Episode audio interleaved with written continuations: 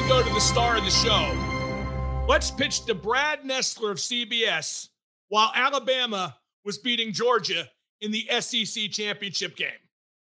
My old friend Ric Flair used to say, to be the man, you got to beat the man. And so far, you can't beat the man. Well, No. so far is the key word, right? Now, I don't think Ric Flair thinks Alabama is quote unquote the man, but boy, what a tribute by Brad Nessler. And uh, he's right. Alabama, everybody picked Georgia, but Alabama is Yeah. the SEC power, and they certainly proved it at least for one more day. Absolutely. Probably won that kid the Heisman Trophy too.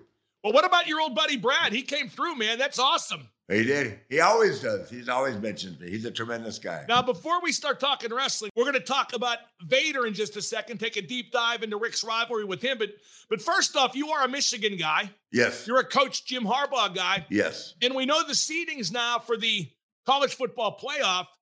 And I think Michigan got screwed. I think Michigan should have been the number one seed and should be playing Cincinnati. Now they got a much tougher game with Georgia.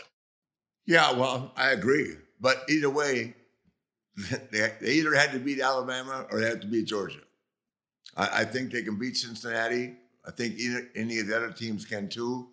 I think Cincinnati's the clear cut fourth seed. In fact, I think if Cincinnati had lost to Notre Dame or if Cincinnati and Notre Dame hadn't even played, which gave Cincinnati, admittedly, a very impressive win, I think Notre Dame would be the fourth team. Yeah, I don't know. I mean, I'm, I'm all about Cincinnati being in there. I think it's great. They're undefeated. They deserve to be there. But I don't think that. Um, I think just the strength of schedule for the other three programs puts them ahead of Cincinnati. Then that's the only difference. No question. And, and it'll all play out in the playoffs. But let's move on to what everybody showed up for, and that's wrestling talk. And we're going to jump right to our friends and foes segment uh, immediately. And the foe is a, a very memorable opponent of yours, uh, the late Leon White, better known as Vader. Uh, what was it like to work with the guy that big, Naitch? Was Vader dangerous to work with? Was he No, one of the hardest hitters you've ever worked with? one of the hardest hitters, but not dangerous at all. Um, I mean, when you got a guy 500 or 400 pounds, you know, jumping off the top rope on you, he was always, I, I always knew where he was. I felt very comfortable with him. He liked to rough you up a little bit, you know, but if you fought back, that, that ended very quickly. It took me a while to learn that, but, um, you know, that's that old school, once you've wrestled in Japan, because that's what they do in Japan. They like they did back in that time frame, like to rough you up a little bit, and uh, you, you either fought back or you got eaten alive. So with Vader, especially that night in uh, Charlotte with him, he was he didn't want to lose the title. You know, you can imagine, oh God, Ric Flair is going to get the title again. You know, you know that played out for me during that period of time in my life. But um, we ended up having a good match, and uh, um, you know, I, I've always I've always thought of Leon as being a really good worker. Um, I think that uh, some people took issue with how physical he was, but God, after wrestling Brody and Hansen and all these guys over the years, I didn't, I didn't have an issue with it. I just, on that particular night, had to fight back a lot. Well, imagine if Leon were still around today, what people would say about working with him. It's just a different time today. And we're going to talk about the match Ric's referring to, which is Starcade 93 in just a moment. But Leon's strength aside, his agility for a big man was frightening. I thought in many ways that was his calling card. Well, that that that that along with the fact that people have to remember, All American of Colorado, first round pick of the Rams. So the kid's an athlete, right? You know what I mean? He was an All American football player at UC, and then uh, I, I believe he was the first round pick of the Rams. So it was obviously a good athlete, which brings a lot to the table, which you know lent to the fact that he was. I felt extremely safe because he did a lot of stuff that could be that, that could that, that could hurt you if, if he wasn't careful. Now, you, you mentioned Stark. I, I'm not I'm not saying it wasn't in there, but it, it you know I didn't end up in the hospital anytime. Well, you mentioned Starcade 93, which was a huge match. And that match was originally supposed to be Vader versus Sid Vicious. Yeah, But uh, but Sid got pulled from the match because he got in that very famous altercation with Arn Anderson. I believe that was in England, wasn't it? yes, yeah. I, I wasn't there. I was there. I didn't see it. But that was, you know, I've I get along with Sid now. I didn't even know why why the conversation was the way it was.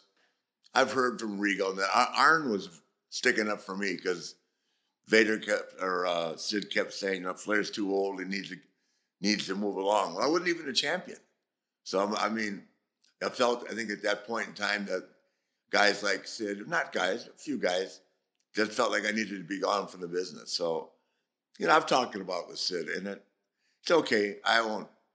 I don't. I don't bear any hard feelings towards him. Um, he suffered one of the most horrific injuries I've ever seen in the ring.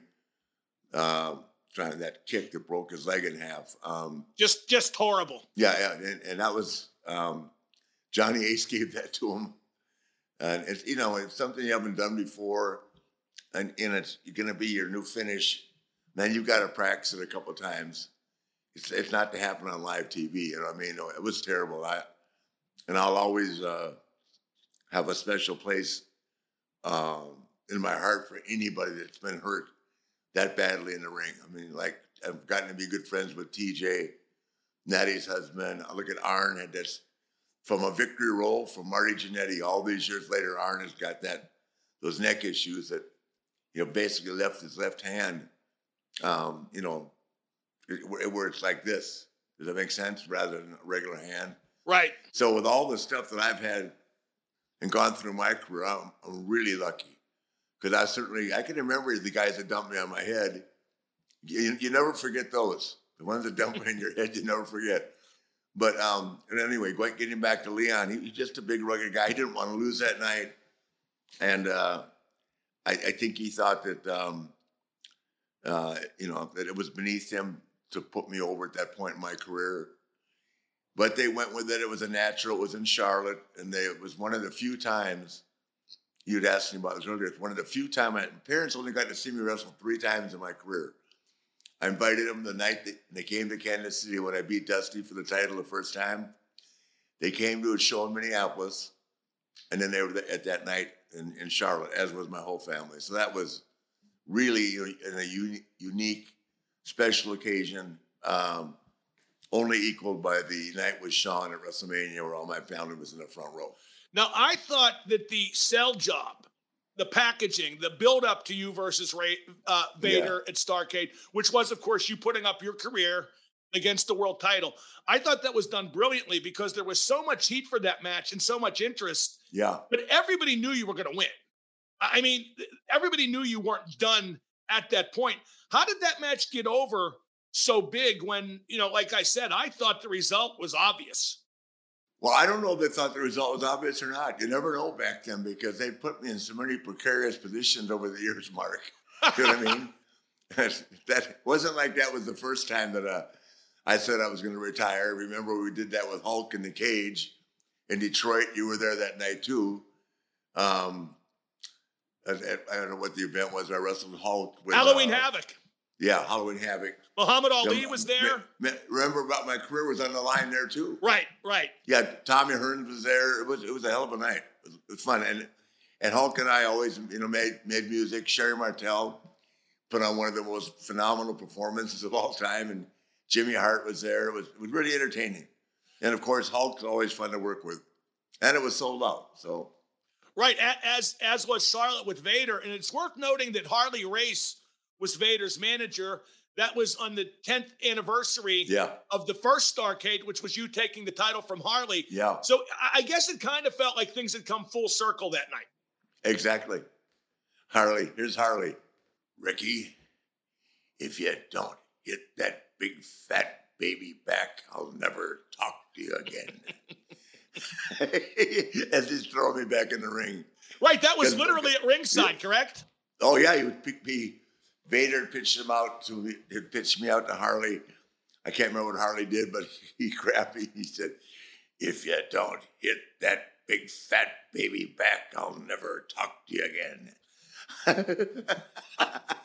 I thought Harley was a great manager, you know, because of his promo ability. How did he feel about doing that job? Uh, some some ex wrestlers, you know, take to that, like it. Some don't.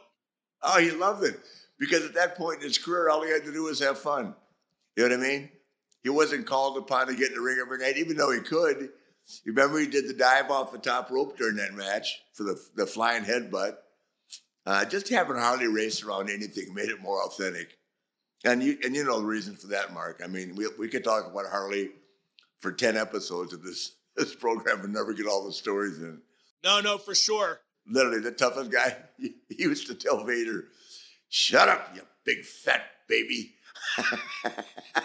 hey, and and Lee Leon never said a word back to him. oh no, I mean, as big as Leon was and as old as Harley was at that point, in a fight between those two, there was only going to be one winner. No, going to be a fight because Leon wasn't going to fight him. That, that's what I mean. And uh, And, uh, nor, nor was anybody in our dressing room going to fight him. now, um, as you mentioned a moment ago, your mom and dad were there, and that was, if memory serves, that was one of the first times you put your family on camera. You did a few vignettes Yes. when you were leaving your house at Charlotte to go to the match, and Yep. you know your career was on the line. What was that like doing that for the first time? And and do you regret it at all looking back? Absolutely not. Those are some of the greatest memories of my life. I mean, to have them all there and to see, um, you know, both my girls so successful right now. Who would have ever thought that uh, Ashley would grow up to become Charlotte? And Megan is uh, married to Conrad, and they're they have a fabulous relationship, a fabulous marriage. My son's got two beautiful grandchildren, or two beautiful children in Charlotte, and you know, we lost a little man along the way, but he was he, he loved the business. He would have been great at it. And then, of course, look look at the guy I'm standing next to, Gene Okerlund, the greatest of all time. Yeah, that's that's just a heck of a picture there. Yeah, and, uh, it is. I think that was the first time I met Ashley too, if, if memory serves. I think, Did she, or did she take you down? she could now. I can tell you that with with no problem whatsoever. Now you you you did the match, and this is what was great about that match. I, I watched I watched the match on YouTube to bone up for talking about it, and you did that match as a total babyface underdog. Yeah. which is so rare for you. You won with the roll up.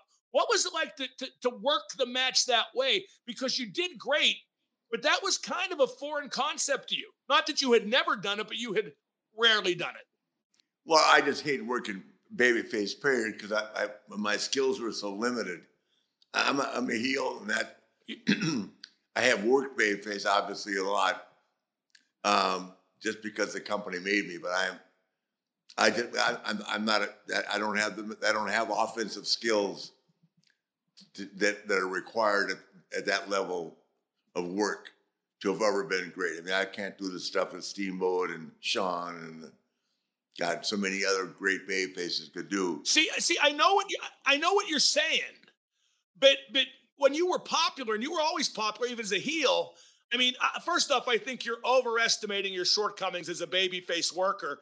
Second off, I think if there was even a slight lack in that regard, the crowd more than made up for it every time. That well, that that was my home. That was my in my back pocket. The crowd, I knew how to get them. Uh, and, uh, you know, it's funny. You get to the point when in, in in your life when you're fighting for your life, literally trying to keep up with the booking. You learn how to how to how to, you know, put yourself in, in or bring yourself. You present yourself in the worst case scenario. And that's what I had to learn how to do. Not with Leon by any means, but in just various situations. So I knew going in that Leon didn't, we didn't talk before the match. and so it was right up to, right up, you know, to maybe five minutes before we went out there that they came up with the roll up and I was fine. I didn't care. Um, but you know, it just, it was sour grapes again. Here, God, Ric Flair is the world champion again. Why is that happening? But I don't think there's anybody on the roster that night that could have given him a better match than me. Oh no, no way! I mean that. It, it, no, no, no- knowing knowing that he had to put somebody over, he was not he wasn't cooperating. Yeah, well, you got a bloody mouth out of it. That's evident in the Yeah. pictures and on the video. Wh- Where do you remember specifically when you got the bloody mouth? Well, I don't know if he went. Uh, I I blacked both his eyes. I mean, I was hit. I outside. You can see the exchange outside the ring. Maybe 20 minutes into the match, where I had to light him up because he was beat. He was beating the you know beating the crap out of me. Not, not not my body, but you know, hit me so hard in the ears, and I'd had that inner ear problem. So I said, "Okay, man, if we're doing this, we'll do it." But the minute I started hitting him back, he loosened up. So it, that's the way it is in the business. very rarely does that happen, but when it does, you've either got to you've got to accept it or you got to fight. You got to fight back. Just Capital is a nonprofit that tracks which companies are a force for good. Companies like Bank of America, which just earned the Just Capital seal. Bank of America is ranked number one for ongoing commitment to their workers with initiatives like Sharing Success, which awarded 97% of their teammates additional compensation, nearly all in stock. This is the program's seventh consecutive year, awarding more than $4.8 billion in total. Visit justcapital.com to learn how a just business is a better business. Furnished by Just Capital. What companies would you want to work for? Just Capital is a nonprofit that tracks which companies are a force for good. Companies like Bank of America, which just earned the prestigious Just Capital 2024 seal. Bank of America is ranked number one in the banking industry and number one for their ongoing commitment to workers, offering best in class benefits, including a minimum wage of $25 an hour by 2025. Visit justcapital.com to learn how a just business is a better business. Furnished by Just Capital. Now, now, the the analysis of your babyface work aside, you've always hated being a babyface, not just because of the work either. Why? Why? Aside from the work, the different style of work, why do you hate it? Because I don't like to be humble. I'm terrible going, oh, I hope I can do this. I hope I can do that. I'd rather say, you know, I'm this, I'm that. You know what I mean? You can't, all the stuff that came so natural to me and my, and the arrogance and the things that I, the way I actually live my life, it's hard to do that and still be, and still be, um, you know, come across as somewhat of a humble guy or, you know, look for their, the only guy I've ever seen that could do that, um, going back to what I was saying, it could be as he, he never had to change anything. Uh, was um, was Steve Austin? He no matter what Steve did, right? He didn't have to change anything, and, that, and the fans loved him. Uh, and that, especially when it came to that stuff with um, um, um, with uh, Vince McMahon, when, when, they had that you know phenomenal run against each other, that um, where Steve was clearly the babyface and Vince was Vince was at that point in time the, the best heel in the business. Now, Meltzer gave that match four and a half stars and called it mm-hmm. a defining moment for you and your most memorable title win. That was at the time. Mm-hmm. Do you agree with that assessment? Um, say that to me one more time. He gave it four and a half stars out of 5 mm-hmm. and said it was a defining moment in your career and your uh, best title win to that point. Best title win ever in my career at that point? No, no, to that point in your career. Most memorable were the exact words he used. Oh, yeah, I'll, I'll go along with that. Absolutely. But for the emotion that was brought to it, my family being there and everybody, um, yeah, I think it was absolutely um, a defining moment in my career. And certainly, you know, it gave me that position again. But I'll, I'll give you an example of, of where, where I was and this is the kind of stuff that, that you th- think back on over the years when you bring us to the next night when I was, um, it was um, Jeff Jarrett and I against uh, the Steiners the next night in Columbia, and and Scott Steiner sent over that I'm, I'm, I'm not putting him over. Terry Taylor with the H and he said, "What do I do?" I said, "Do whatever you want to do." The very next night. Yep. Wow. What what what finish did you do? I can't remember. We didn't. I didn't go over. wow. Yeah, that, that, that, that's the way the company was run, though. You know, they just did what they wanted to do.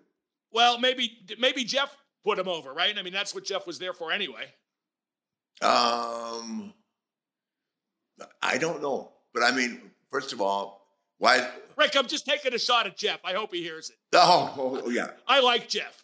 Oh, I do too. Yeah, I can't. I don't know what the finish was, but, but I'm saying that that I just become the world champion. The next night I'm in a tag match, which made no sense anyway. Why I'm in a tag match, and then um, you know they, they, didn't want to. They didn't want to. Uh, didn't want to put me over. So that, that's that, I was at that point. It was with you know with Steiner and a couple other guys.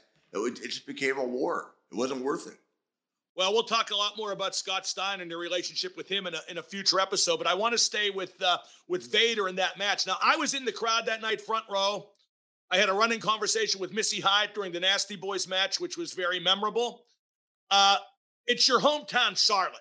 I mean, the setting could not have been better, right? I mean, No. besides your family, the heat was incredible. That was one of the few wrestling matches I've ever been at where it felt like a real sporting event, where the people were legitimately invested in the result and not just suspending disbelief. Yeah, yeah. Well, this goes back to Dusty. Uh, as a matter of fact, AEW did the same exact angle with Cody about a year and a half ago when he was going for the world title. You remember? Yes. They left his home, and that, that was all. You know, Dusty was great at choreographing stuff like that. And Gene come to the house, the limousine ride, the conversation about it, and I think that made it. You know, I think I think it made it vi- viably believable that that I would retire. Oh yeah, the set the setup the setup allowed you to think it might happen. Yeah. Yeah. As a matter of fact, I don't. I think they would have gone. Uh, we would have, even if Vader beat me, we would have gotten a standing ovation. I thought the match was that good. Now, it was certainly. It was certainly that solid. yeah, it was certainly impactful in in every way the word can be defined. Now, why didn't Vader get over bigger in WWE? That surprised me when he went over there and he was just kind of a guy most of the time. I don't know. I know I've heard a hundred different stories, but without being having the exact scoop, I can't tell you. I don't think he got along well with Shawn. Um, I, you know, I, mean, I heard they had some great matches. I, I don't know. I, I, I don't have the answer to that. I, I, mean, there are so many people ask me why he was why he's not in the Hall of Fame, and I, I don't know have the answer to that either. He he, induct, he inducted Stan Hansen, but they, but to this day, Leon's not been in yet. Well, the way they do the Hall of Fame now, with consideration being given to careers outside WWE to some degree, he should absolutely 100% be in. Absolutely. And that leads me to my to my next question. Well, not my next question, but let's talk about his time in Japan Mhm. because he was so big in Japan. Yeah. And I remember he squashed Inoki the first night in. Yes. I mean, talk about getting over. He squashed Antonio Inoki the first night in. Yeah. Well, that stuff works well in Japan. I'm, I'm, I'm not sure that works well here anymore. It did probably years ago, but I think that um, I, I like anyway personally. If I'm gonna have if I have anything to say about it, I'm gonna have the guy at least be able to display enough of his uh, his um, enough of his skills to to show the people what what they're looking forward to seeing or what they're going to start investing their emotions in. You know what I mean? Yeah, but Uh, with, with, with Le- with Leon with the big helmet and everything, they're they're in, like in Japan. They love the. They're so ceremonious. right. So all that stuff, and the fans are so wild over there and so crazy, as you know. I mean, we've I've had harder times being on last at the Budokan. It's a it's a fight to get to the bus, get getting through the fans, and they're not trying to hurt you. They just want to touch you. There's nobody trying to stab you like that, like we've had here in the states in the old days. But they just wanted to touch you. It's a war. Um, but you know, you get on the bus, you start drinking beer, and head to the next town. it- it's funny because I watched that squash of, of uh, Vader over Inoki. And to be fair, Vader wrestled Inoki right after he had wrestled a match before that, which gave Inoki, I guess, kind of an out. But the Mhm. reaction of the fans was unbelievable. They actually Yeah. rioted. They threw chairs and whatnot. oh yeah, Which is so rare in Japan for the fans to behave like that. not really. Not when Brody and Hansen were there. It was the same thing. Yeah, but they threw the first chair all the time. Yeah, well, okay, but no, the fans they loved. They can't. It, it's not so much that way now, but they can't get get enough. They can't get enough of wrestling. They love it over there. They did. It's you know it's been diluted now, but when the two major factions, um, Right? All Japan, New Japan. all Japan, New Japan were going head up. I mean, the guys, the Americans are making big money. The Americans versus the Japanese, the Americans against the Americans. It was, it was huge. You know, it was a great avenue for guys to make a lot of side income. Now, one thing about Vader that always impressed me, and, and this ties into the Inoki match, that debut in New Japan, he was great at squash matches. I mean, nobody was better at squash matches. And I don't know, are squash matches an art? I mean, is there a certain way to do them to maximize those? Uh, well, I'm not, like I said, I'm not a fan of. I, but if you have a guy like Vader with a little guy, I mean, you have you have no choice. I mean, I, I, I sometimes the matches go too short, and sometimes the, the top guys are wrestling too long, especially uh, if the guy has skills, but if nobody knows who he is. That makes sense? No, no, for sure, for sure. And Yeah. I agree. I think there's a fine line between too short and too long. If it's too short, you don't see enough. If it's too long, you maybe expose the guy a little bit. Yeah, it's like Jack Mulligan used to tell me, Ric, you got four minutes, maybe five, to show them something that makes you different than everybody else. That and that's basically that. I, he told me that in 1978, and it stuck with me my whole life. You know, it's like it's like Ash when Ashley does that moonsault, that the corkscrew, she separates herself from everybody else. That's just one move she does. But we, then you take that with all the other stuff. I'm just using her as an example.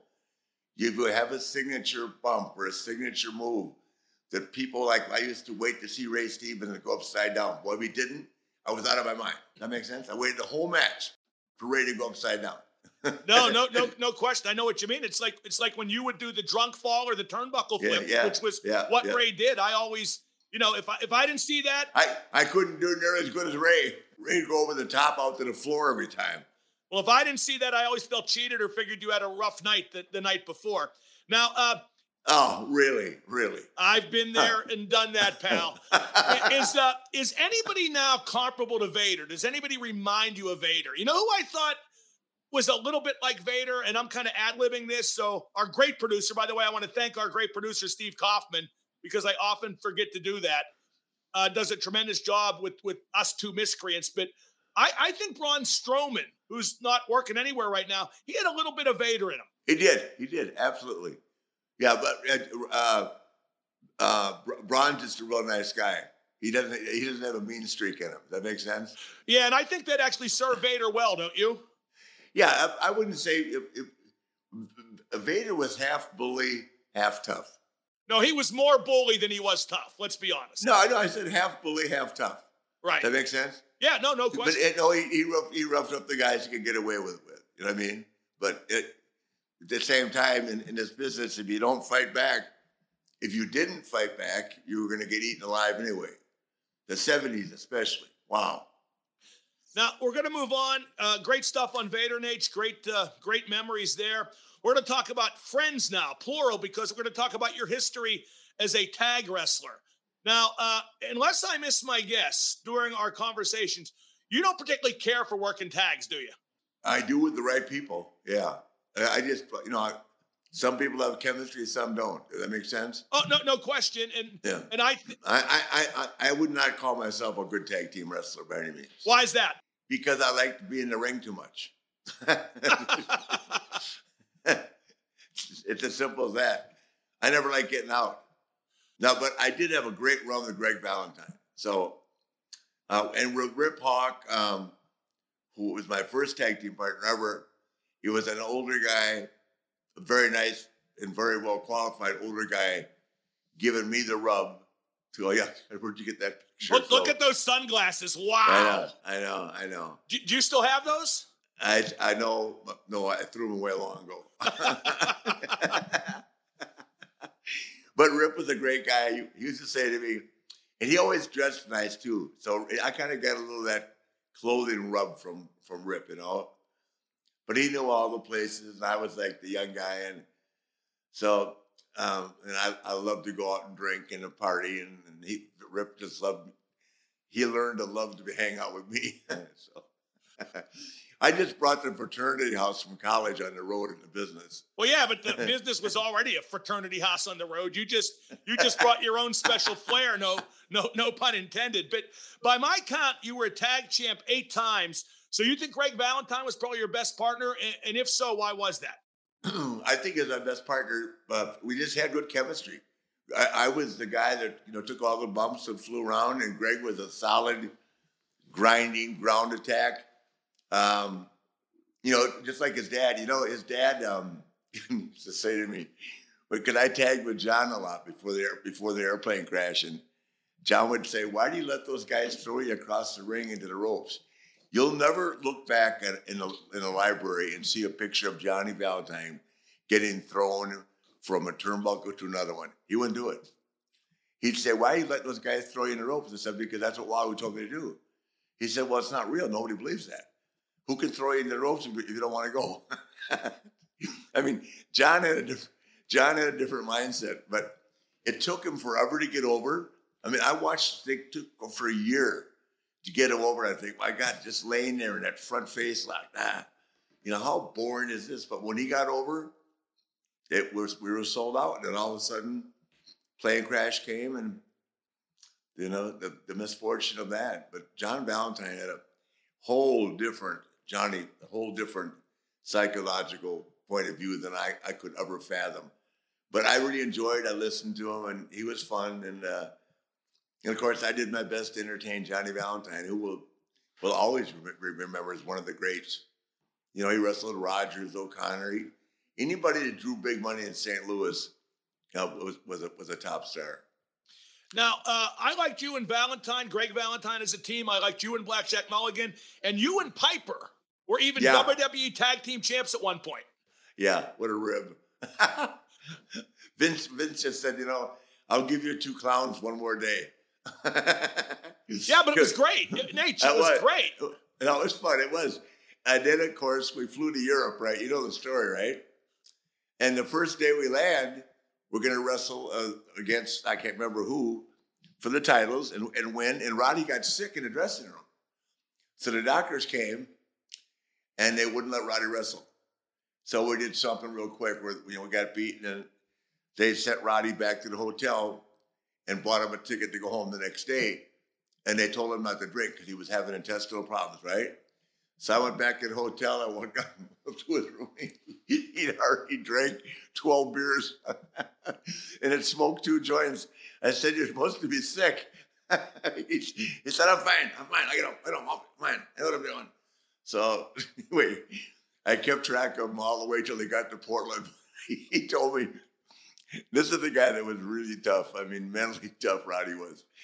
He, he landed in Terminal C or Terminal D or F or something like that in Chicago O'Hare, as you know how big that is, right? to walk all the way down. I said, why didn't you get a wheelchair? he got on the plane, flew to Portland, and they checked him right in the hospital. He had cancer. It was brutal. Oh, that was the first they found out about it. Yeah, yeah. Wow. Yeah, he didn't even call his wife. He didn't want to scare her. He got off the plane, went, this is the kind of way Roddy was. He didn't want to scare Kitty. He got off the plane, went and checked himself in the hospital. Nobody could find him for a week. He didn't want to scare, he didn't want to scare Kitty and the kids. I mean, they, they were that, that that was his, his safe place. I mean, he never brought him around the business. That was his safe place. But rather than scare Kitty, he went and checked in to find out exactly what was wrong. Welcome to Talkville, the ultimate Smallville rewatch podcast. Title Transference aired October 27, 2004. Director James Marshall, writers Todd Slavkin, Darren Swimmer. I really like this episode, and I'm surprised that you don't like it as much as you thought you did. I actually respect your opinion more than I respect my own in general. when you say things are good and I check them out, they are. Jump in now or catch up on any of the past seasons of Talkville on YouTube or wherever you listen. Hi there. Sorry for the interruption, but are you enjoying this show on Google Podcasts? You should know that the Google Podcasts app is going away this spring. That's right, going away, gone, as in no longer available. You can still enjoy this show elsewhere, though. Try out Spotify or Amazon Music, or maybe TuneIn is more your style. Whatever app you switch to, be sure to follow so you never miss the next episode. And thanks for listening, wherever you listen. Now, you and Steamboat team some. How often did that occur, and, and what was that like? That you know, the, the, the we sold out more matches. Funny, brother. Steamboat and I against Baron von Raschke and Paul Jones. We took that around and sold out more, as much as Steamboat and I did as, as a tag team. Raschke and uh, great Jim Raschke and Paul Jones, who passed away. I think Jim is still living. Oh, Jim! Jim was just uh, Raschke was just on the AEW show in Minneapolis. He put uh, I forget who, but he put a guy in the brain claw for a second at ringside. Don't be great. I can't wait to see him. Yeah, um, I see him periodically, but he, he what a great guy. Um, yeah, we did great with Steamboat and I were partners. We did great Yeah, but once again, it's two different styles. Steamboat, who can work with anybody, greatest babyface of all time. Um, and I just kind of went up and down the apron and got in. I certainly couldn't follow his stuff, so I just added to what I could. But you know, Baron was you know a big, you know, guy that lunged in. You came in hard. Great amateur wrestler, but you never know. He never he never took you down and rode you around like Jack Briscoe has me a couple times. um, he just a great guy. We we drew big money. Steamboat got over when he got over. Boy, it was it was unbelievable. Now, what's the difference between tag team wrestling or just four guys wrestling? Do you, do you know what I mean? Like some guys turn tag team wrestling into a science. Some guys just go in there and do the stuff they would do if they were wrestling a singles match. Well, that's why Arn didn't like being my partner. He said, "You don't know shit about being a tag team wrestler." I said, "You're right." well, what what did he mean by that? Well, because Arn, you know, Arn kind of came up under the tutelage of Ole, right? And Arn's favorite wrestler was Slater was completely different, totally different than Ole. But um, you know, the Andersons grabbed that hold and rode it and rode it and rode it, and uh, you know that was that old school. The Andersons and Wahoo and Paul Jones did an hour and then an hour and a half to every town in the territory twice. Wow. Yeah. And here's and here's Wahoo, right? We talked about how tough he was last week. Wahoo um, would drink all night. They'd play 18 holes of golf and go out and wrestle an hour that night. Then drink all night again. when Wahoo when Wahoo got uh, was diagnosed with diabetes and they, they told him to quit drinking, he doubled the dosage of insulin and kept drinking Crown Royal. I'm not sure that was what the doctor no. would want, but but yeah. That, that was Wahoo. You could you, you, you couldn't tell him. I, I can. I mean, the, the things that we put ourselves through back in the day is just to survive. Um, you know, I don't look back at it. I mean, I don't regret any of it. But I, you know, I, it's so much fun. But it, you you meet so many different interesting people in this line of work, and I've seen them all. I mean, literally, I, I'm, you know, got Buddy Rogers walking across the dressing room to me, and I, I know I'm stepping off the path here, but walking up to me in the dressing room Greensboro and saying, "Kid, I'm the only diamond in this business. There's only one diamond in this business, kid, and you're looking at him." Hence, diamonds are forever. I was there. You go. Yeah. There you go. Only one diamond in this business, kid, and you're looking at him. now, uh, and we're gonna. I don't know if we're gonna get to it today, but we're gonna go over the history of the Nature Boy character. But a, a couple short subjects I want to touch on. Ricky, you took Roger's stuff to a whole new. Oh, that's Harley, right? Harley said that. Yeah. Ricky, you took Roger's stuff to a whole new level. Now, now here's a big debate elsewhere. Jeff Jarrett, who has a podcast, and I love Jeff and loved working with him, and what a great storyteller he is. Was Jeff Jarrett ever really a horseman? That's been a big debate. No. He wasn't. I don't think so. No. Of course, there was so damn many interchangeable horsemen at the end. I don't know. One day, I mean, Sid was for a while. I mean, we just, um, you know, to have such a phenomenal gimmick. I mean, not gimmick, but to have such an elite deal. I mean, to this day, I was just in Philly, as you know, signing autographs with Pete Rose. And if I took 200 pictures, uh, which I did probably 190, which they call them photo ops, 100 of the people want me to go like this. 100 of them want to go like this. Does that make sense? Yeah. Oh, yeah. This, this was still so over. so you know, and it'll always be me, Arnold, Tully, and JJ. So anyway, shout out to JJ because I heard he's not feeling well. I hope he hears this. Yeah, uh, and JJ was such a big part, and it's oh, funny because huge, and we'll we'll huge. do we'll do a deep dive into JJ Dillon on a later episode. But I was shocked to learn in in, in doing some research for the podcast, Nate. JJ Dillon didn't start in the business till he was 29. What a late start, and to have such a long career. Yeah, you know what he did? He was booking Amarillo. He was booking Amarillo for the Funks. What when, when he started? Him. When no, no, when I first met him. Oh, right. He was booking Amarillo and working for the Funks. That was 1972.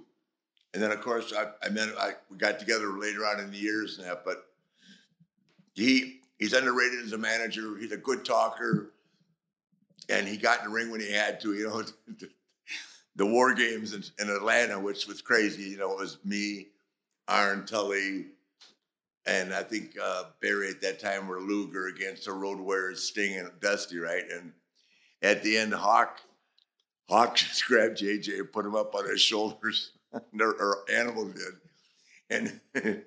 Oh, one for the doom, for the doomsday device. Yeah, yeah, no, yeah, but we were in a cage, and JJ, they nobody rehearsed, and uh, Hawk Animal just grabbed him, threw him on his shoulders. Hawk got up on the top rope, clothesline JJ separated his shoulder. he was screaming. I said, "Hey, I love you, JJ, but I'm not pissing Hawk off, okay?" well, Those, we always kept Hawk out until last night when when he came in there, brother. The shit was on. No kidding. Clothesline, potato, punch in the eye, nose, mouth, until he blew up. well, it, it's funny because whenever JJ was in War Games or you had Big Bubba as War Machine one time under a mask, I hate to say it, but you always knew who was going to lose. Yeah, exactly. But you know what? It didn't matter. We sold out anyway. Yeah. War hey, hey, hey, there was a list on the wall, Dusty, Dusty Portland. If it was checked by your name, it went. I said, put a check by my name every night. What the hell? well, it's funny because NXT just did a War Games, but they don't do it the same. I mean, I'm not criticizing it, but they, you know, I think they have an open top cage. They just don't quite do it the same. And I really like the original concept of War Games. And it was so unique at the time. Uh, it was. It was, and it drew big money with 35,000 people in the Orange Bowl. You know what I mean? I mean, it, it, it worked everywhere. We went with it, and it was, you know, it was, it was everything people liked. It was people that were over as individuals, people that were over as tag team partners, and and it was blood and guts, and it was it was in there. Those those cage matches, when you're working with guys that solid, there, there's no time off. If you get thrown into the cage by a guy like Animal or Hawk, or you know any of us, when you throw a guy into a cage you know, and it, to me, if you put your hands up, you're, you shouldn't be in there to begin with. You're taking that cage full on in the face, it's a lot. You know, it hurts. But, it, you know, two hours later, 10 beers in, you, you don't remember anything. So, well, uh, which was which was always the case, right? Not not just beak. Arn you holler beak. Quit blow drying your hair. The bar's waiting. Well, those were the real war games as, as far as I was concerned. Now, um, we'll, we'll, probably we were going to do a history of the Nature Boy character, but we've had so much great stuff we might save that for a later episode. So let's skip ahead to uh, our our weekly look at, at some current wrestlers. NMLS number 65084, Equal Housing Lender. There's never been a better time to refinance than right now. With real estate being so hot, your house could be worth more than ever. SaveWithConrad.com can help you use that new equity to pay off your credit cards or get rid of your PMI, saving you thousands. Interest rates are still at historic lows, but experts expect the rates to rise next year. Let's SaveWithConrad.com get you the best rate you've ever had and save thousands. You don't need perfect credit or money out of your pocket, and you won't make another payment until next year. Hurry to SaveWithConrad.com and we got some interesting ones to look at today. I'm curious to know what you think of Darby Allin, the, the kid who's partnered with Sting and yeah, AEW. I, I, I met him. The first time I saw him, I said this guy has no chance. He's too small. It's a little bit goofy, but you know what? He's awesome. He's an awesome worker, and he taps into that skater culture, it, that grunge type of culture, and and it, it's he's just I I can't say enough good about the kid. Well, he, there, there's nothing you can say but good. He's a kamikaze pilot. when I watched him do that thing and dive off the rope backwards with his hands at his side, the first time I saw him do it, I came out of the chair. I mean, you talk about what we were what we were discussing earlier about doing something that will make everybody take attention immediately. And and the thing I thought last week with Sting and uh, Darby Allin and uh, Billy Gunn and his boys. I thought it was fantastic.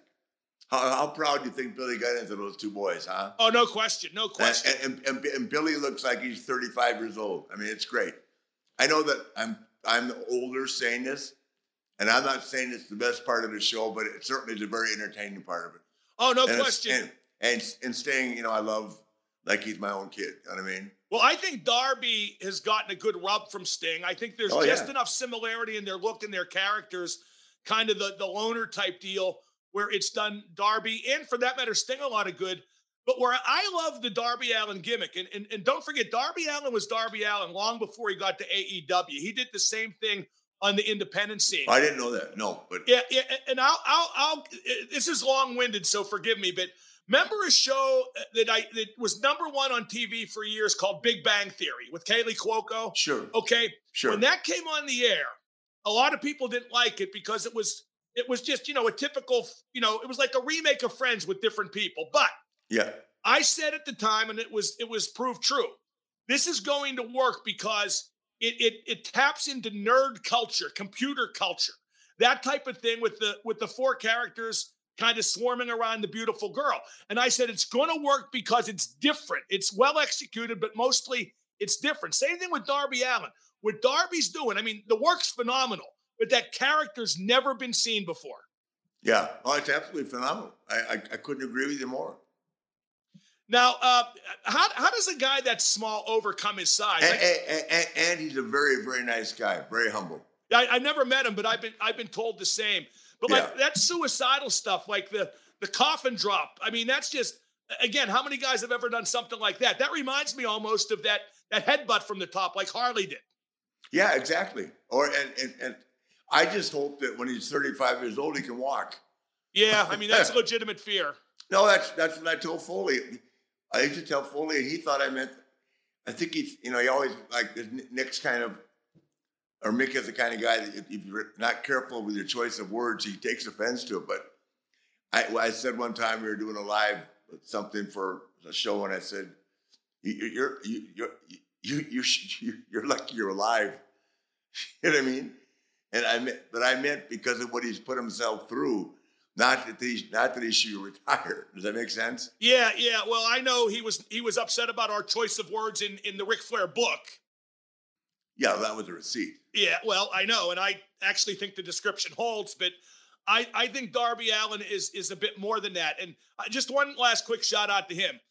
Uh, this is an obscure music reference, but when I saw his name and his character, I said, okay, Darby Crash, GG Allin, I'm on your side, kid, and he's done nothing to disappoint me since then. Now, a guy that's not wrestled much lately, and I'm not sure if he will again. I want to talk about Samoa Joe Yeah. because I think he is one of the most underrated performers in recent wrestling history.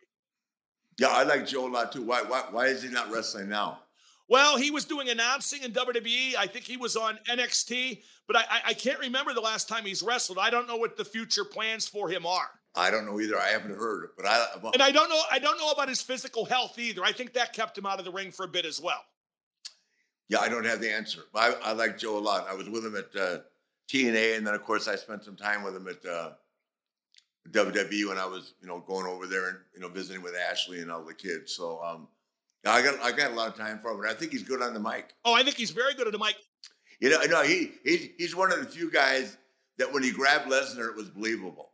Yeah, and when he does the real guy stuff, it's believable. Like Yeah, that series yeah. he had, and that one match in particular in TNA with Kurt Angle Yeah.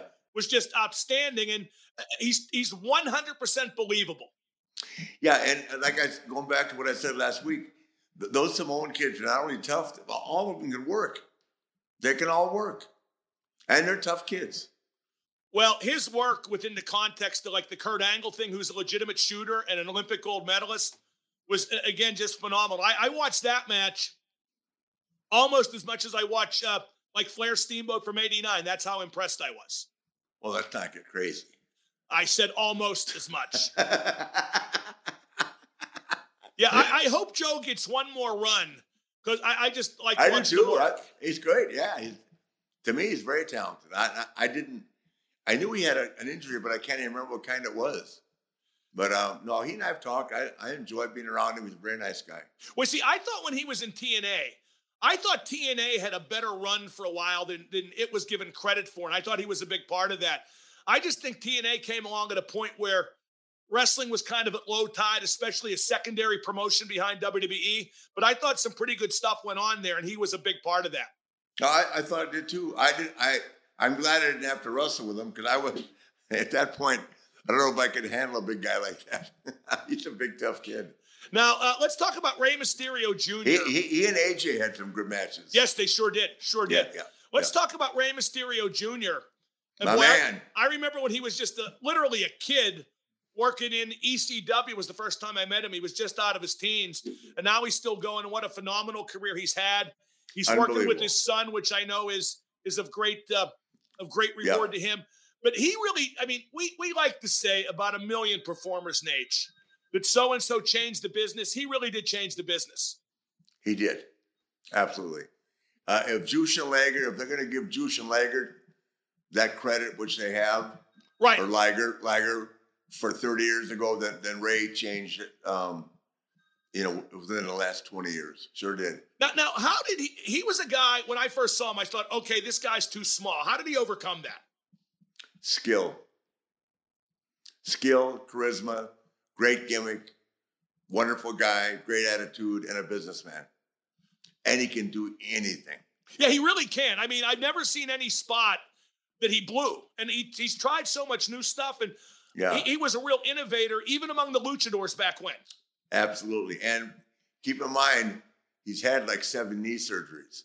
So, it, you know, he's not a rookie. He's, he's, he's put his body through a lot. He's not a guy that I just hope later in life isn't all banged up to the point where he's not, not comfortable. You know what I mean? Well, one thing I think really helped Rey too was for a little guy, he had a great body. I mean, even Yeah. Oh, though Oh, he was God. small, I mean, you know, just his his definition and and his size within the context of his bulk was astounding, and still is really. Yeah, exactly. He's always built. He, he puts a lot of time into his, his training, his physique. But you brought up a really good point. He's really having a good time with Dominique, who is really, really going to be good. Uh, he's still, you know, if you look- if you, if you look at it carefully, I haven't, haven't watched Dominik lately, but when he first came up, he was working, you know, off his left arm rather than his right. Did you notice that? I, I did not, but he trained with Lance Storm, so Yeah. it's hard to believe that that's the case. Well, I think he wrestled too much in Mexico. They was working with his left arm. Yeah. Oh, right, because they work from the left there, don't they? Yeah, they do. Yeah. Wow. I couldn't Yeah. have, boy, you know what? Now that you mention it, because whenever I watch like AAA or whatever, and especially the older matches, like you know on YouTube or whatever with with Santo, it is Yeah. weird. It is weird for like five minutes when you when you see that. Hey, yeah, and I'll give you another example. The matches that Andrade and Rey had on TV were, you know, I mean, you, if you start ranking the good matches over the years, that series was pretty big time too. How much longer do you think Rey's going to go? Rey's got to be forty five, right? He'll go until, you know, He might he might be older than that.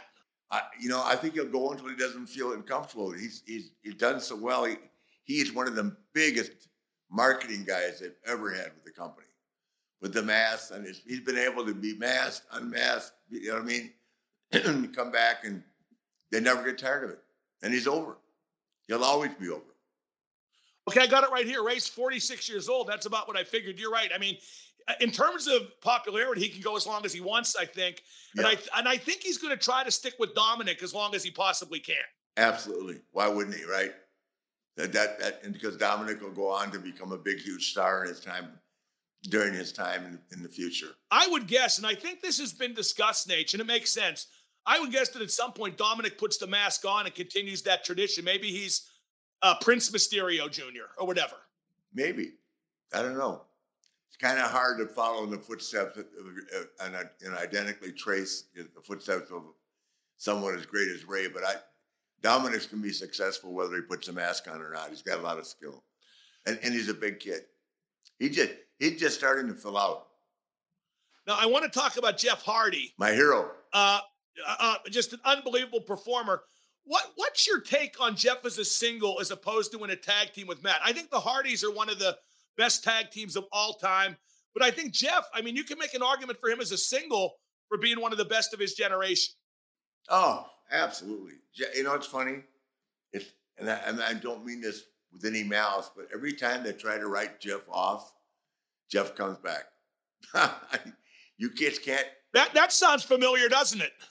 No, no. But I'm saying, you know, if they put Jeff in a scenario where he gets beat one day, you'll think, why? Why they do that, right? And then three weeks later, he's back out there, and they put him in a scenario where he's winning. And you know, even though that, um, you know, for a, a, guy that's such a fan of Jeff, I don't see ever there being that low or that slump because I think Jeff is so great. I mean, the two bumps that are the most impressive bumps I've ever seen in my life, and which is once again saying a lot, is Foley with Undertaker with the cage, right? Boom. And I don't mean the one on the table, the one where he went through and his teeth went through his lips and all that. And then the other was Edge Spear, and Jeff Hardy in midair off the ladders. Oh, unbelievable. Unbelievable. I saw that. I went, my God. And I've seen some shit. I mean, that was some serious shit. And Jeff, you know, we had I had Jeff on the podcast before. We'll grab him for one of these coming up in the future. But that kid has done some incredible stuff. And now look at Edge coming back now. Edge, I think Edge is better right now than he was before he retired. I, I think you might be right because I think when a guy like him comes back and has some time off and is working a limited schedule and can kind of like boil everything he does, do, everything he does down into just you know a match here and there, I think that bodes well. I think I think history's proven that, and not just with Edge. Yeah, I, I think Edge could could work a full schedule. Though. I mean, I I know his contract doesn't call for that, but that kid's got himself in great shape. He looks good. His interviews are some of the best. I've, his interviews now are better than I think at any time in his career. I mean, I just I love the stuff Edge is doing. I can't get enough of him. Well, one thing that the Hardys did, and that Jeff in particular did, and I'm not sure if it's the case now because you know obviously Jeff's been around for a number of decades, but the Hardys appealed to kids. Yes. And, and one thing that I don't think, and Nate, I mean this very sincerely, because I work in real media, you know what I mean, and I think that gives me a different perspective. I don't think any wrestling company has ever taken somebody that appealed to kids and marketed that properly. I just don't think they get how to do it. I don't think they get how to capitalize on it. And I think the Hardys are evidence of that. I think a more recent example when Bayley did the gimmick with the side pony when she first started out, and you saw little girls in the crowd with the side pony. They yeah. should have perpetuated that as long as they could, and instead they it seemed like they couldn't get away from it fast enough. Uh, but I, I, I, you know, I know Bayley pretty well. I think it was her idea. Well, then it was a bad idea. Um, well, but here's the thing: you know, uh, she's done. Bayley is one of these people that not only is a hell of a worker, but she can facilitate. They whatever role they put her in, she's damn good at. The stuff that she did with um, Bianca Belair, where they were matching to have the test of strength or whatever it was a couple years ago, when Bianca first came up, I thought was some of the best stuff. I mean, in, in you know, for two athletes but you know, we obviously we all agree you have to have some entertainment in the show, and the stuff between Bayley and uh, Bianca Belair was really entertaining. I, am a big. I, I, 100 percent agree. I'm a big fan of Bayley. She just wanted to. Be, she wanted to turn heel. Yeah, that it was a bad move. I'm going to be blunt. I mean, you can't. That that kids appeal is organic, mm-hmm. and you have to milk that as long as you can. One last thing about about Jeff Hardy even though they're in different companies now, don't you think the Hardys will finish up as a team somewhere? I don't know where, but somewhere. Well, I don't think Jeff will ever leave WWE. Um, um, so you think Matt would have to go there for that to happen? Oh, I don't know that they'll ever end up together. I, I can't predict that. I uh, I talk to Beth and, and, Jeff, you know, once a month, maybe twice a month. We're, we're really close friends, and uh, I don't see or talk to Matt as much. I see him once in a while, but it's not like and I've had more, shocker, I know you hate it when I say this, but I've had more fun with the Hardys than those overseas tours. oh, no, the Hardys are great. I mean, I, I you know. Oh, you have no idea. I smoked cigarettes with Jeff Hardy out on the balcony at 3 a.m. when everybody else was sound asleep. I said, Jeff, I'm 57 years old. Why am I smoking a cigarette with you out here on the balcony? well, it's it's funny. I I, I talk with I, I, communicate with Matt uh, mostly through through Twitter, and uh, yeah. you know I remember when they were the new kids, and you know I yeah. met them, and they were like you know they were like, and, and now you know I'm older and they're old too, but uh, hey, time marches on. One last guy I want to talk about before we get to some. Well, let's just look, look, I I love both Matt and Jeff. No question. So, Me too. I, I, I, and, and my final analysis of that, I just want them both to be happy. No question. They just yeah, and, and I they, hope they end up together. And they are awesome performers, no question. Awesome. Always have been and still yeah. are today. One last guy, Mark Henry, who's uh-huh. now in a part-time role with AEW. I don't feel WWE ever got as much as they could out of him, and that wasn't to, to his uh, failing. I think they made a mistake. Remember the stuff they did with him and Mae Young? I do briefly, yeah. Well, Mark, you know, uh, first of all, Mark and I are very close friends. Um, he, he's probably mad at me right now because every time Texas gets their ass whipped, I text him, as I do Mark. I haven't heard from either one of them recently. so they're big UT guys, as you know. But Mark has had some bad injuries over the years. And I think that's that that has sidelined him a lot. So um, the main way I, I, barely, I barely I barely remember that, but um, well, it was a thing where he impregnated Mae Young and she gave birth to a hand, and it was like real lowbrow humor. And I got to tell you, I think when you have a great athlete like Mark Henry, who literally is the world's strongest man, world class, I don't think you involve him in comedy. I think that's a mistake. And once you see that, you can't unsee that. And I kind of wonder if that contributed to him maybe not being as over as he could have been, as I thought he should have been. I, I, you know, I don't remember the skit exactly, so I, I can't comment. I just can tell you he's a good guy, legitimately, um, like you said, the world's strongest man. Not according to Ken Patera. That's ongoing. Every time I see Mark, I go, Ken Patera said he never broke his records. I, I, I, don't think Mark. I don't think Mark Henry likes me. He blocks me on Twitter. I don't know why. Well, who wouldn't like you? Uh, that's what I said. But uh, you know, you know what I think? you know what I think it might have been. I forget if it's his brother or his cousin. Kevin Henry used to play for the Steelers. And you know me how I talk about the Steelers, so maybe that had something to do with it. maybe I don't know. Here's I only have I only have two wrestlers that have blocked me. Who? Mark Henry and Dax Harwood. Who's Dax Harwood? The guy from FTR. Who? The guy from FTR. Oh, oh, Dax. Why would Dax do that? I know. Dax, I, I don't know. I we met. I thought we got along. We see wrestling the same way. Next time I see him, I'm going to ask him because I think you know those guys are a great tag team. No, I do too. God, I, they're telling iron all over again. It, this is the this is the Ric Flair show. But do we have time for one quick Mark Madden story? Woo!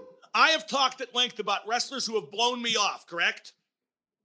Yes. Jay Lethal being the biggest example. Guess who blew me off at an indie show Saturday night? Chris Who? Hero. Well, see, I don't know who that is. Well, there you go. But he was in NXT for a while, was in Ring of Honor. He did a real good gimmick in Ring of Honor with Cesaro as the Kings of Wrestling tag team. Yeah. But uh-huh. I went up and introduced myself. Hey, I'm Mark Madden, used to work for WCW. He, he, he shakes my hand, goes, hey, how you doing? And just went back to what he was doing. Huh. And I almost said, you son of a bitch, I've made more money every year in the last 20 than you. but I just shut up and went and talked to people who like me, Nate. That's how I am. You know that. Yeah. Well, hey, you know what? We can't make everybody happy, but we Yeah. got a show. We're having a lot of fun with it. Oh, no question. I'll, I'll Any, give, any, any, anything that's being discussed here is as legitimate as it could be, and I No I, question. I, try, I try to give you the best possible answers. and you do. I know all the I know all these guys, and um, I'm going to give them their due. If they've uh, if it's something that they don't want to hear, you know, I, that's that's not my fault. And- And don't get me wrong, I think Jay Lethal's great. I think Dax is great. I just hope we can talk that out at some point, but we'll see. Yeah. Chris Hero, eh. But anyway, uh, we got some. This is a new feature, Nate. You ready? We got some some listener emails. Okay. Uh, excuse me, not emails, tweets. And our trusty producer Steve Kaufman, I think is going to punch him up. But David tweets: Who are the top five wrestlers in selling? Let's narrow that down, H. Five is too many. Let's go with currently, no, all time. Let's go all time guys you worked with. Top top two or three wrestlers in selling. Easy. Steamboat, Shawn Michaels, Ricky Morton. It's that easy, huh? Top top top three. Um, those are the top three. I'd have to think for a second. I'm not going to argue that. Steamboat number one, Shawn number two, Ricky Morton number three. Um, hmm. You know who I put in the current day? Darby Allin, who we talked about before. Oh yeah, yeah, yeah. But but here's the thing: when you're talking about the first three guys, you're talking about 20 years of experience. Yep, yep. Uh, you don't learn that overnight, but boy, Steamboat. I mean, just in the facials and Shawn. I mean, it's. I, I put those two guys in a class by themselves. Not, R- Ricky's right there, but those two guys. What would I what Yeah. I hate, Nate, and we see this a lot with younger performers because they just want to get all their spots in. Mhm. We see a lot of times a guy will take a move or a bump that could kill him, Yeah. and they're up in ten seconds because they want to get to their next spot. Darby Allin doesn't do that. Hey, I'll tell you, when she wants, when she works babyface, but she doesn't like to do it, Sasha is one of the best selling people I've ever seen. Yep, yep, you're right. Yeah, she, she doesn't like being a baby face, but when Sasha sells, it's really convincing. Let's go to a tweet from Corey. Uh, was Stampede territory getting cut out of the NWA Championship Tour by the time you were champ? We don't hear much about Flair wrestling for Stu Hart. Well, the, the true story is I just got the title, and I was on my way to Calgary to wrestle, and Bob Geigel called me, and um, somehow, some way, um, the, the, the relationship with the NWA, and I mean, I've heard different stories. I don't want to say anything that's not accurate, so I'm not going to say anything negative about anybody. But somehow there was a falling out, and they called me, and Bob said, "You're not going. We're bringing in Bockwinkel." So I've heard different stories, but I don't want to, you know, I don't want to get. So you ne- you never worked in Stampede? Never. I went with on my way. Wow. Yeah, I never, I never did. That's weird. No, I, I never would have No, thought that. uh, kind of like Harley missed a shot in Houston and quit using Harley. Uh, he quit with the NWA. Paul Boesch did, and then something happened in, in uh, um, Calgary with the NWA and uh, and uh, Stu, and they brought in Bockwinkel. So that's why I never wrestled Bret early in his career. I wish I had. Now, here's a tweet from Boone. Uh, I wanted to know what the prep was like having to travel to each of the territories for the NWA. How long in advance did you know? And by that, I think he means when did you get your schedule? How far in advance? Four weeks. I had, a four week schedule, but I mean, it never, it never, in other words, it never stopped. They just once in a while there'd be a different city in there, but like as I've said before, um, just to give you an example of an NWA week when I was a traveling champion, New Zealand, over to Sydney, Auckland to Sydney, Sydney to St. Louis, St. Louis back to Tokyo, all in one week. Wow. An hour each night. Mark Lewin, um, Sydney was, um, it might have been Mark Lewin both nights, but Auckland was Mark Lewin. Sydney, let's say Mark Lewin, Harley, St. Louis, and then I had three hours in a row with Jumbo, um, Tenryu, and um, so two hours, and I had a tag match with Baba, and uh, I think it was Harley and I against uh, uh, Baba and Tenryu. Now, there were occasions where you would go to, a, I mean, uh, frequently where you'd go to one promotion for like a week and just go from town Yeah. to town as well, Yeah. right? My, my favorite was the West Palm Beach on Monday, Tampa Tuesday, Miami Wednesday, Jacksonville Thursday, Sarasota Friday, the Bayfront Center in St. Pete Saturday, Orlando Sunday. Party, party, party, party, party, party, party. Here is a a, a, a tweet from Dan. This, Take me back to Florida. Woo! well, you're there now. The Sunshine State.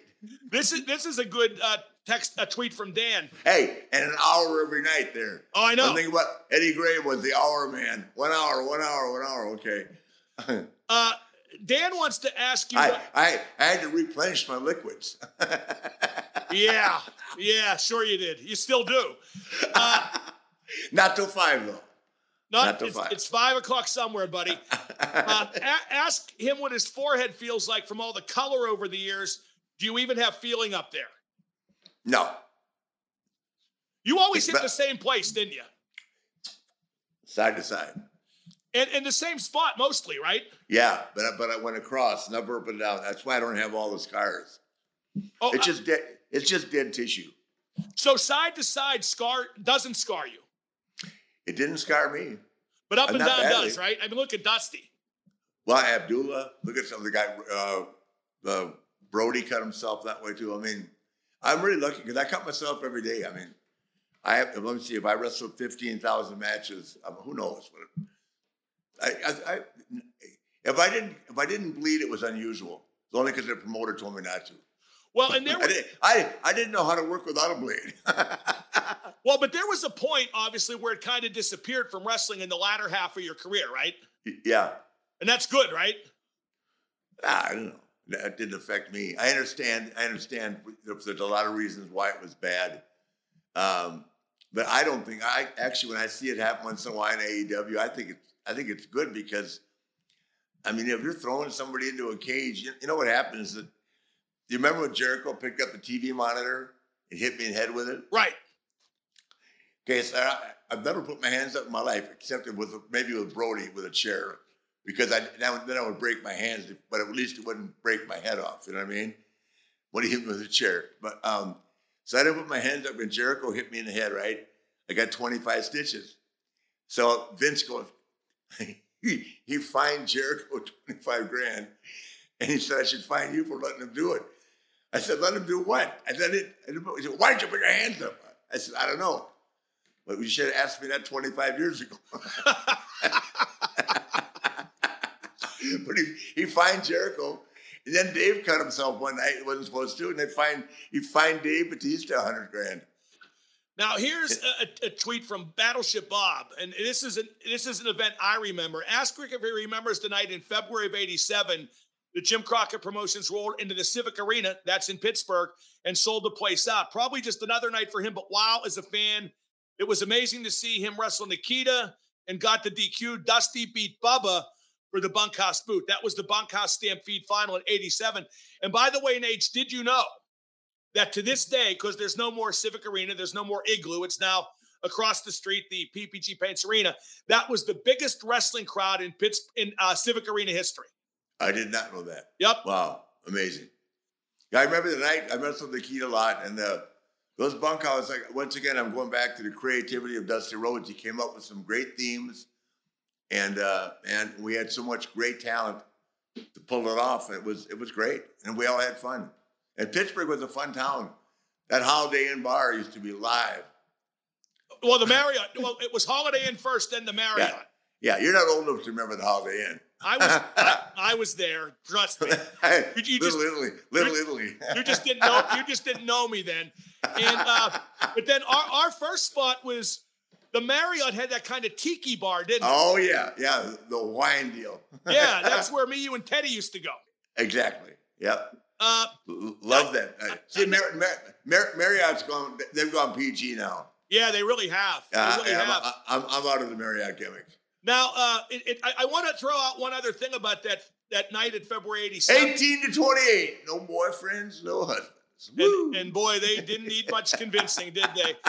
Uh, that that Bunkhouse Stampede final, it, it's funny that that's the biggest crowd in Pittsburgh history, in, in the arena history, because you would think Bruno would have, mm. you know, had that. And Bruno did sell out the arena a number of times. Like that night, you guys were oh, stand, sure. That night was standing room. But Bruno wasn't a hmm. lock in Pittsburgh to sell out simply because you saw him around town all the time. Does that make any yeah. sense? Like, you know, and it was, and that was back in the days of kayfabe. And he was like, you know, when I was a kid, I would see Bruno with Giant Eagle at the supermarket. So, maybe that's why. Maybe that's why Charlotte stopped selling out because they saw me at every bar in Charlotte all the time. Well, no, they kept selling out. but but, but that, that's that's real recognizing real right there. Now, uh, but, but you know what? You know what the you know what the two next biggest sellers were for that arena, Ric.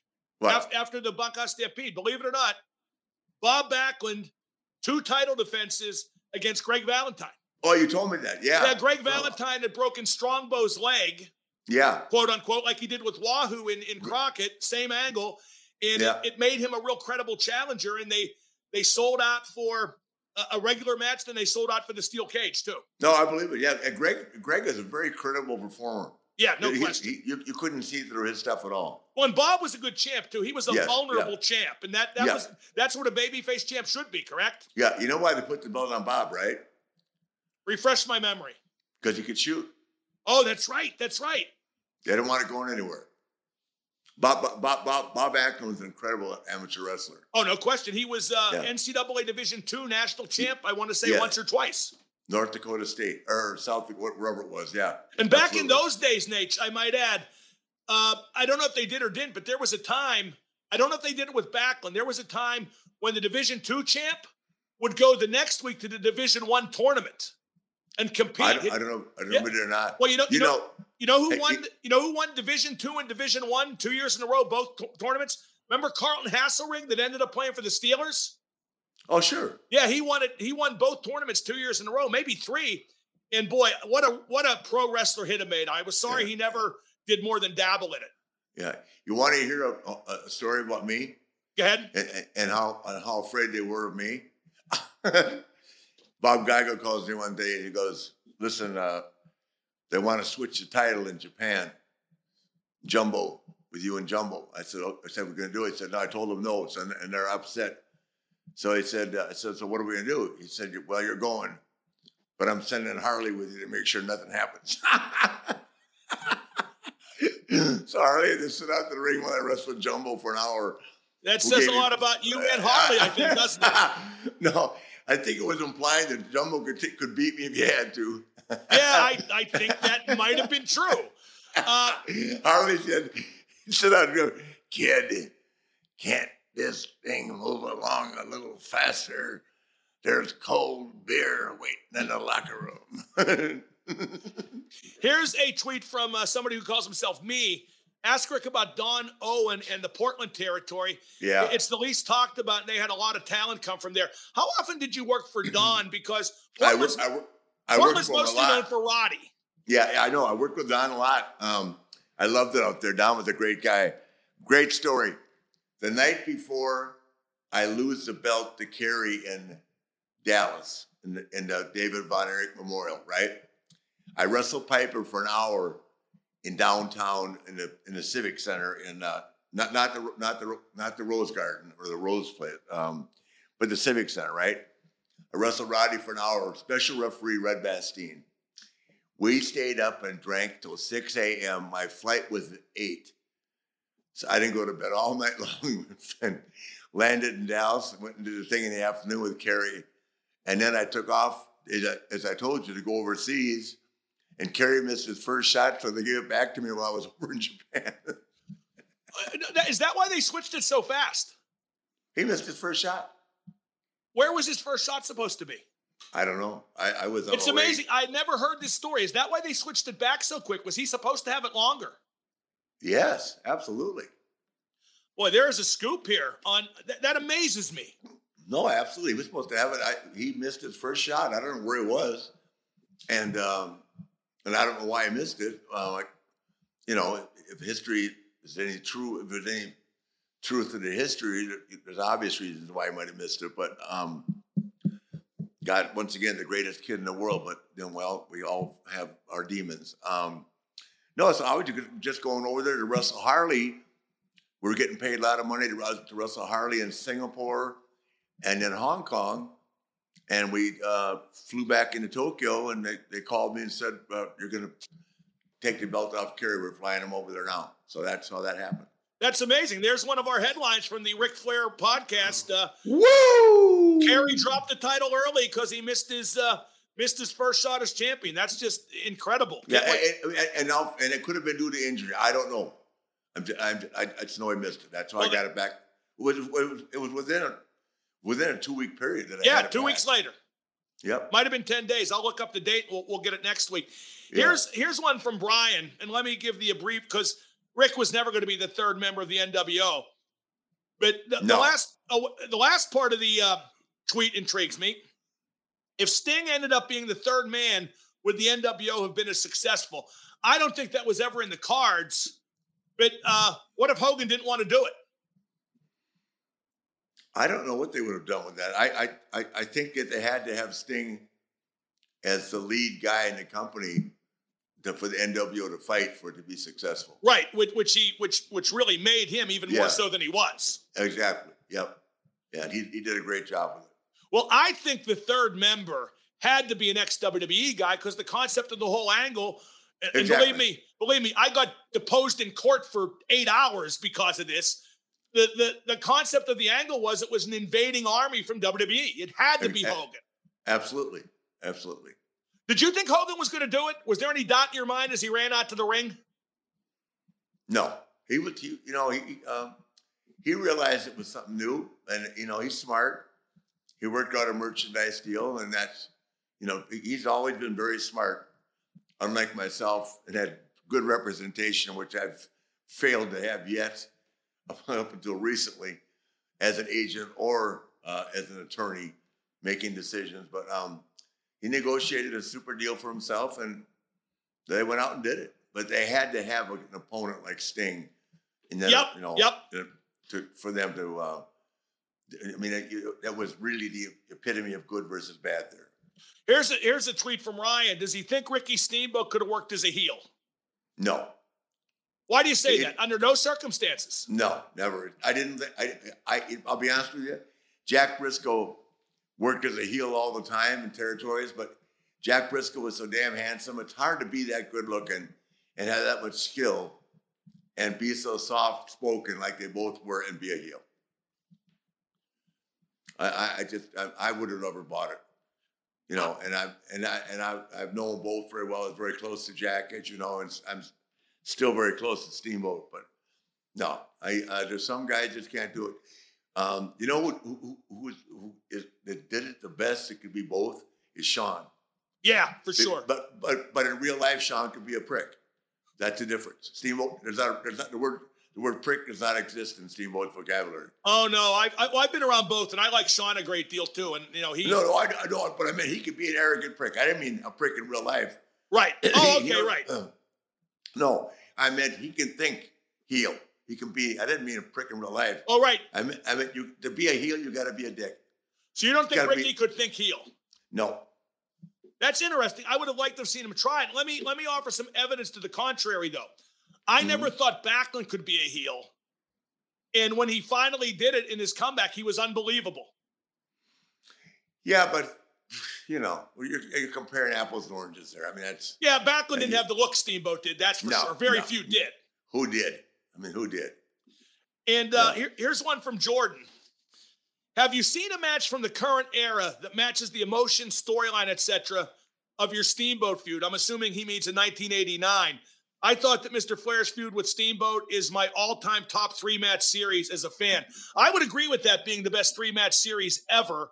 But I also hasten to to add that, uh, and you and, and Ricky told me when I saw you at your birthday party that you guys had matches just as good as that at house shows in the 70s in Crockett many, many times.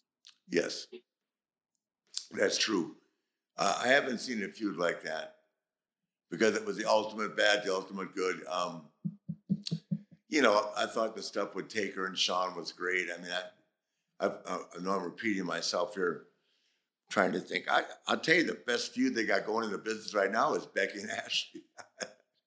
Not saying it because she's my daughter, but that's to me that's the hottest thing. That I, when I do these, these when these uh, comic cons and these signings with, with like real athletes and real, uh, not real athletes, with with people that are that are athletes in other sports, and they always talk to me about Charlotte. Yeah, well, I'll tell you what, I think that is the best feud, even though they're not currently feuding. I'll tell you a feud Right. I'm looking forward to if they do it right is Punk and MJF. Yeah, Their, yeah, their promo battle, even though they did a couple things like, like I, let me ask you this, Ric, as kind of a side note. On TBS and TNT, you're allowed to swear X amount, okay? And they use shit, and you know they had uh, Punk had the fans chanting "needle dick" at MJF. Uh, the inner circle guys always flip the bird. I just don't think that's necessary. And I think if you're trying to grow your audience, it can be counterproductive.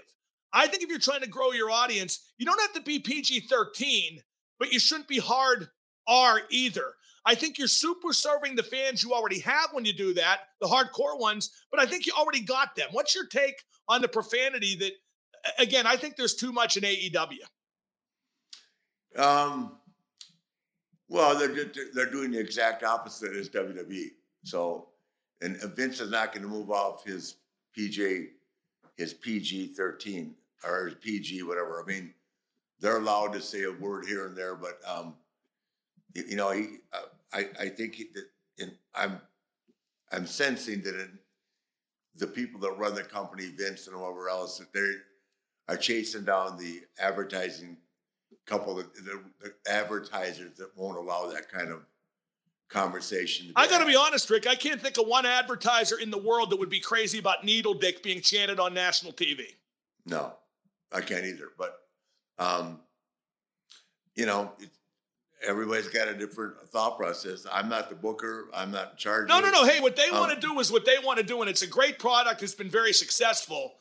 I just, Yeah. I, I don't. Put. Let me ask you this: If you had, if back when, when you did promos, if you had the option to swear or didn't, or or, or not, what would you do? I, ne- I never did swear. That's what I mean. Yeah, I didn't. And finally, let's do let's do one more here, and this is I, I, I tell you something I was going to say about Punk. Now, Punk had a hell of a match with that young man. I can't think of his name the other night, right? Oh, with Lee Uh, Moriarty. Yeah, yeah. It was a a Pittsburgh kid who was not bad. You're right. That was a good yeah, match. Yeah, yeah, very good match. But I think that sometimes that the, in their in their attempt to keep him undefeated, they put him in a scenario where he's out there too long. Even though he made that kid and had a great match, I, I would have shortened it up because, I mean, if, if he's their biggest star, you know, no matter how talented uh, is it Moriarty, Yeah, Lee Moriarty. He's he's very Yeah. talented. very, But you I- I don't would- need you don't need to make him. Lee Moriarty's not going to be a headliner for you probably ever. Well, I don't I don't know the answer to that because I have I don't know enough about them. But I don't think that, that Punk needs to be out there that long. I think it, they can have just as good a match in a shorter period of time. I, I agree with that wholeheartedly. One more uh, tweet before we wrap this Es- up. Especially especially as he's heading as he's heading into a, a match with MJF. Right, right. Uh, here's one from Slam Jam Show, whatever that is, and this is kind of a weird one. Was there ever any alternative ideas for the name of the Four Horsemen group? And if not, could you suggest what kind of name you would have wanted to use? Nate, if I'm not mistaken, there was no plan to name the group. It was kind of organic. Arn, Arn did it, and and just a promo off the top of his head. It's all Arn's idea. He had to own the trademark. Yeah, well, what were Arn's exact words? Um, The apocalypse of the four horsemen. right, right. He said there, there haven't been a group of men that have caused this much havoc since the Four Horsemen of the Apocalypse. Mm-hmm. And then the next week on TV, people are holding up four fingers. Yeah, exactly. It was it, that was so. And you know what, Nate? That goes to show you the best wrestling gimmicks are the most organic. Exactly. The ones that the fans don't come up with, but kind of, kind of. And I, and- I can assure you that Arn and I were out till 5 a.m., went back to the hotel, took a shower, drank two cups of coffee, and Arn just thought I would come off. Arn can talk, man. Oh, no I- I- question. I, I said it before. He should be talking more on uh, AEW, in my opinion. I remember Tony Schiavone said on on one of his interviews that I think it was a week or two weeks later when when when he said to you guys this four horsemen thing. I think you guys are onto something, and he said that you guys had no idea what he was talking about. No, we didn't. But Schiavone used to like to go on a road because he always tells stories about me on his podcast. Right. Next week, let's tell a Tony Schiavone Nature Boy story. Well, there you go. That is a great way to wrap things Tony, up. Tony, look forward to it. Something about uh, some place we found in Cheyenne, Wyoming, 30 miles out of town. Well, that if, if that's not if that's not a great tease, Nate, I don't know what is. Uh, as always, a, a great job by you. Hey, listen, I, if I'm trying to find something, I'm going to find it anywhere. Gee, no kidding. Let me let me Wheeling, West Virginia. What was that place called? Charleston, Oh. West Virginia. What was that place called? Erie, PA. Jo- Joey's, Joey's, Joey's. Joey's. How do you oh, re- yeah. how do you remember that? Oh, I don't know because I probably spent a half million dollars there for a 20 year period. I seem to recall that being one of my maiden voyages of being in a headlock and having kamikazes poured down my throat. Me and Gene and I and Sherri Martels, everybody went to Pittsburgh to fly out to go overseas. And Sherri, myself, and Gene stayed there and got drunk. We damn near missed the plane to go to Europe. Oh my God. Well, let's wrap it up on that note before we go too far. Nate, as always, great stuff. Go blue. Say it one time. Go blue. Go blue! Woo! Woo! That is Ric Flair. I am Mark Madden. Thanks to Steve Kaufman, our producer. And we'll do it again next week here on Woo Steve, Nation. thank you very much. Uncensored. Woo Nation!